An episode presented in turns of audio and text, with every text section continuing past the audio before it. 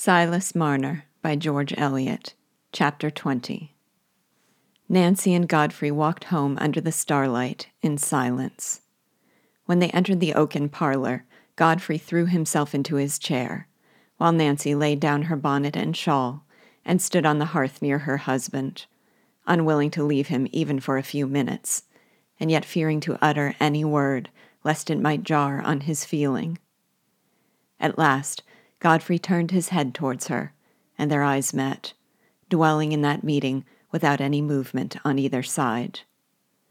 That quiet, mutual gaze of a trusting husband and wife is like the first moment of rest or refuge from a great weariness or a great danger, not to be interfered with by speech or action which would distract the sensations from the fresh enjoyment of repose.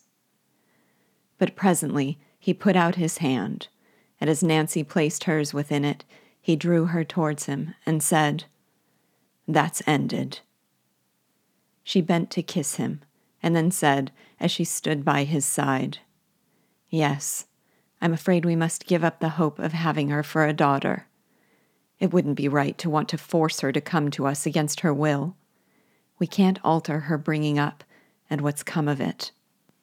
"No," said Godfrey, with a keen decisiveness of tone, in contrast with his usually careless and unemphatic speech.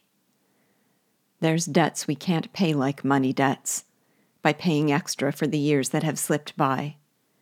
While I've been putting off and putting off, the trees have been growing. It's too late now. Marner was in the right in what he said about a man's turning away a blessing from his door. It falls to somebody else. I wanted to pass for childless once, Nancy. I shall pass for childless now, against my wish." Nancy did not speak immediately, but after a little while she asked, "You won't make it known, then, about Eppie's being your daughter?" "No. Where would be the good to anybody? Only harm. I must do what I can for her in the state of life she chooses. I must see who it is she's thinking of marrying." "If it won't do any good to make the thing known," said Nancy, who thought she might now allow herself the relief of entertaining a feeling which she had tried to silence before, "I should be very thankful for Father and Priscilla never to be troubled with knowing what was done in the past, more than about Duncie. It can't be helped, their knowing that. I shall put it in my will. I think I shall put it in my will. I shouldn't like to leave anything to be found out, like this of Duncie," said Godfrey meditatively. "But I can't see anything but difficulties that had come from telling it now. I must do what I can to make her happy, in her own way. I've a notion," he added, after a moment's pause. "It's Aaron Winthrop she meant she was engaged to. I remember seeing him with her and Marner, going away from church." "Well, he's very sober and industrious," said Nancy, trying to view the matter as cheerfully as possible. Godfrey fell into thoughtfulness again. Presently he looked up at Nancy sorrowfully, and said, "She's a very pretty, nice girl, isn't she, Nancy?" "Yes, dear, and with just your hair and eyes. I wondered it had never struck me before. I think she took a dislike to me at the thought of my being her father. I could see a change in her manner after that. She couldn't bear to think of not looking on Marner as her father," said Nancy, not wishing to confirm her husband's painful impression. "She thinks I did wrong by her mother as well as by her. She thinks me worse than I am. But she must think it. She can never know all. It's part of my punishment, Nancy, for my daughter to dislike me. I should never have got into that trouble if I'd been true to you, if I hadn't been a fool. I'd no right to expect anything but evil could have come of that marriage, and when I shirked doing a father's part, too." Nancy was silent. Her spirit of rectitude would not let her try to soften the edge of what she felt to be a just compunction. He spoke again after a little while, but the tone was rather changed. There was tenderness mingled with the previous self-reproach. And I got you, Nancy, in spite of all. And yet I've been grumbling and uneasy because I hadn't something else, as if I deserved it. You've never been wanting to me, Godfrey, said Nancy with quiet sincerity. My only trouble would be gone if you resigned yourself to the lot that's been given us. Well, perhaps it isn't too late to mend a bit there, though it is too late to mend some things, say what they will. Chapter 21. The next morning, when Silas and Eppie were seated at their breakfast, he said to her, "Eppie, there's a thing I've had on my mind to do this 2 year, and now the money's been brought back to us, we can do it. I've been turning it over and over in the night, and I think we'll set out tomorrow while the fine days last. We'll leave the house and everything for your godmother to take care on, and we'll make a little bundle of things and set out." "Where to go, Daddy?" said Eppie, in much surprise. "To my old country, to the town where I was born, up Lantern Yard. I want to see Mr. Paston, the minister. Something may have come out to make him know I was innocent of the robbery. And Mr. Paston was a man with a deal of light. I want to speak to him about the drawing of the lots, and I should like to talk to him about the religion of this countryside, for I partly think he doesn't know on it." Eppie was very joyful, for there was the prospect not only of wonder and delight at seeing a strange country, but also of coming back to tell Aaron all about it. Aaron was so much wiser than she was about most things, it would be rather pleasant to have this little advantage over him. Mrs. Winthrop, though possessed with a dim fear of dangers attendant on so long a journey, and requiring many assurances that it would not take them out of the region of carriers' carts and slow wagons, was nevertheless well pleased that Silas should revisit his own country, and find out if he had been cleared from that false accusation. "You'd be easier in your mind for the rest of your life, Master Marner," said Dolly. "That you would. And if there's any light to be got up the yard as you talk on, we've need of it in this world, and I'd be glad on it myself if you could bring it back." So on the 4th day from that time, Silas and Eppie, in their Sunday clothes, with a small bundle tied in a blue linen handkerchief, were making their way through the streets of a great manufacturing town. Silas, bewildered by the changes 30 years had brought over his native place, had stopped several persons in succession to ask them the name of this town, that he might be sure he was not under a mistake about it. "Ask for Lantern Yard, Father. Ask this gentleman with the tassels on his shoulders, a-standing at the shop door. He isn't in a hurry like the rest," said Eppie, in some distress at her father's bewilderment, and ill at ease, besides, amidst the noise, the movement, and the multitude of strange, indifferent faces. "Eh, my child, he won't know anything about it," said Silas. "Gentlefolks didn't ever go up the yard. But happen somebody can tell me which is the way to Prison Street, where the jail is. I know the way out of that as if I'd seen it yesterday."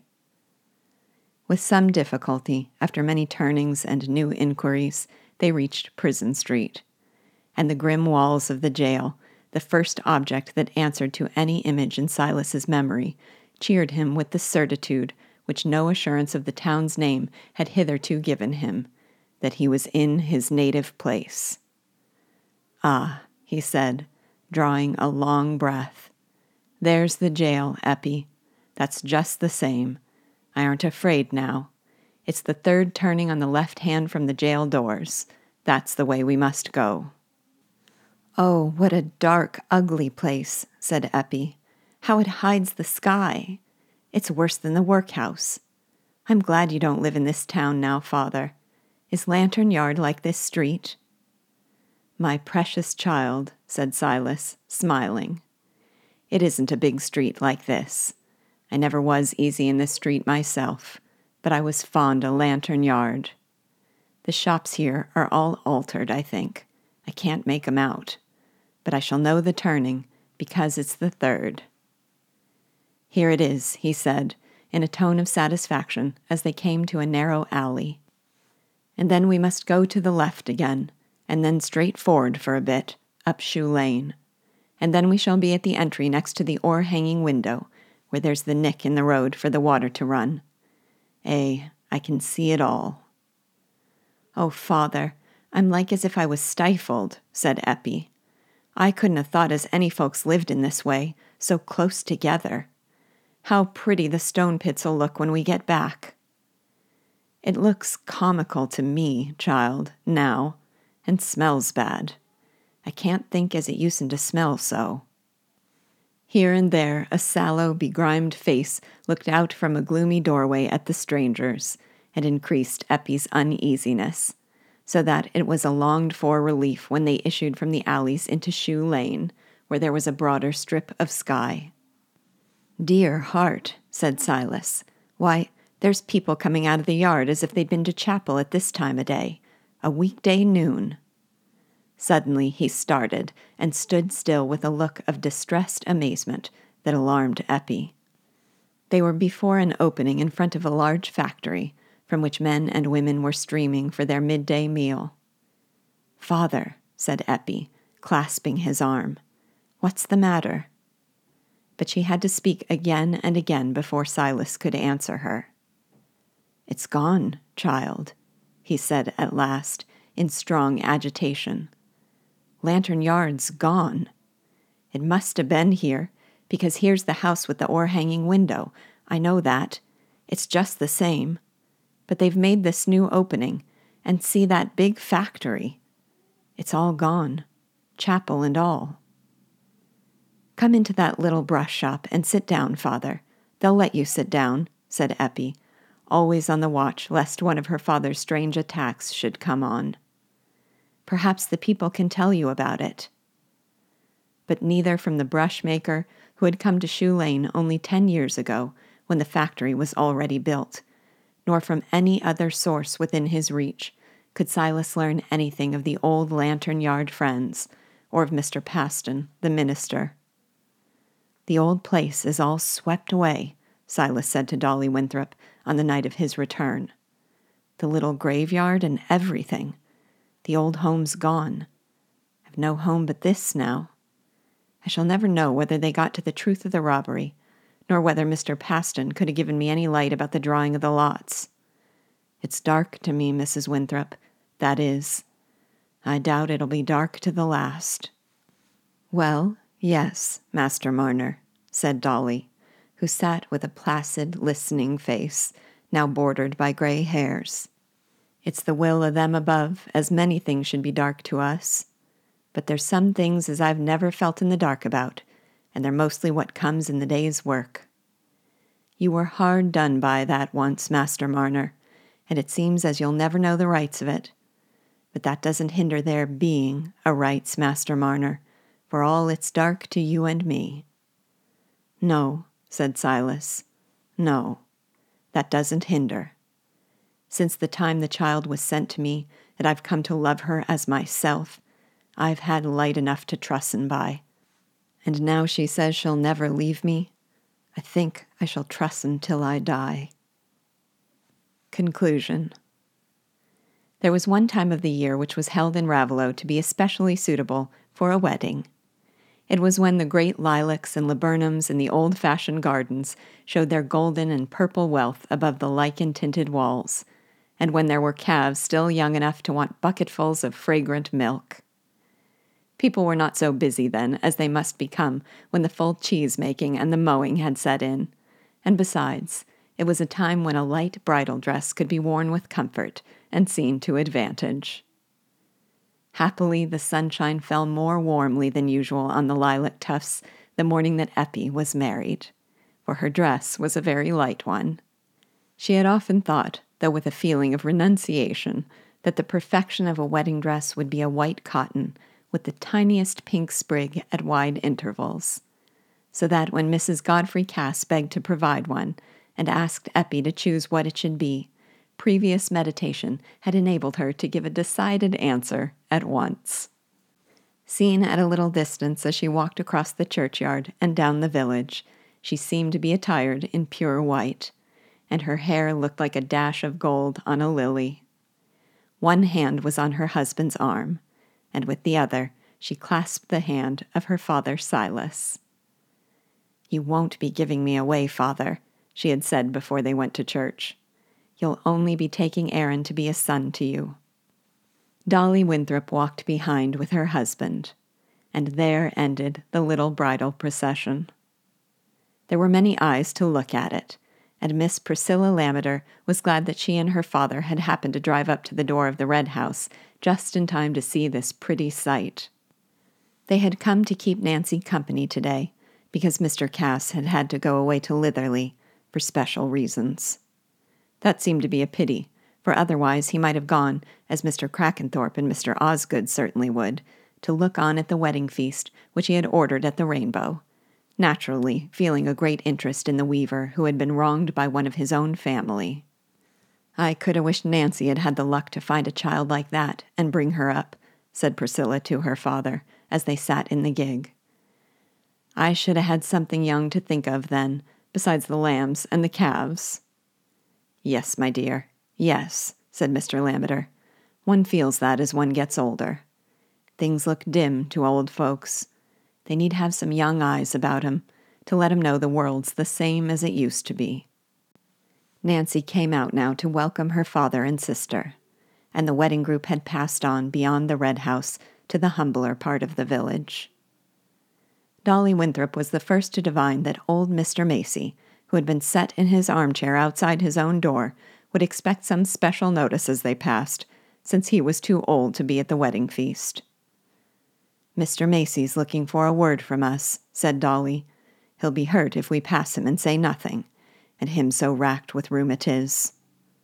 So they turned aside to shake hands with the old man. He had looked forward to the occasion, and had his premeditated speech. "Well, Master Marner," he said, in a voice that quavered a good deal, "I've lived to see my words come true. I was the first to say there was no harm in you, though your looks may be again you, and I was the first to say you'd get your money back. And it's nothing but rightful as you should. And I'd a said the amens, and willing, at the holy matrimony. But Tukey's done it a good while now, and I hope you'll have none the worse luck." In the open yard before the Rainbow, the party of guests were already assembled, though it was still nearly an hour before the appointed feast time. But by this means they could not only enjoy the slow advent of their pleasure, they had also ample leisure to talk of Silas Marner's strange history, and arrive by due degrees at the conclusion that he had brought a blessing on himself by acting like a father to a lone, motherless child. Even the farrier did not negative this sentiment. On the contrary, he took it up as peculiarly his own, and invited any hardy person present to contradict him. But he met with no contradiction, and all differences among the company were merged in a general agreement with Mr. Snell's sentiment, that when a man had deserved his good luck, it was the part of his neighbors to wish him joy. As the bridal group approached, a hearty cheer was raised in the Rainbow Yard, and Ben Winthrop, whose jokes had retained their acceptable flavor, found it agreeable to turn in there and receive congratulations, not requiring the proposed interval of quiet at the Stone Pits before joining the company. Eppie had a larger garden than she had ever expected there now, and in other ways there had been alterations at the expense of Mr. Cass, the landlord, to suit Silas's larger family. For he and Eppie had declared that they would rather stay at the Stone Pits than go to any new home. The garden was fenced with stones on two sides, but in front there was an open fence, through which the flowers shone with answering gladness as the four united people came within sight of them. "Oh, Father," said Eppie, "what a pretty home ours is. I think nobody could be happier than we are."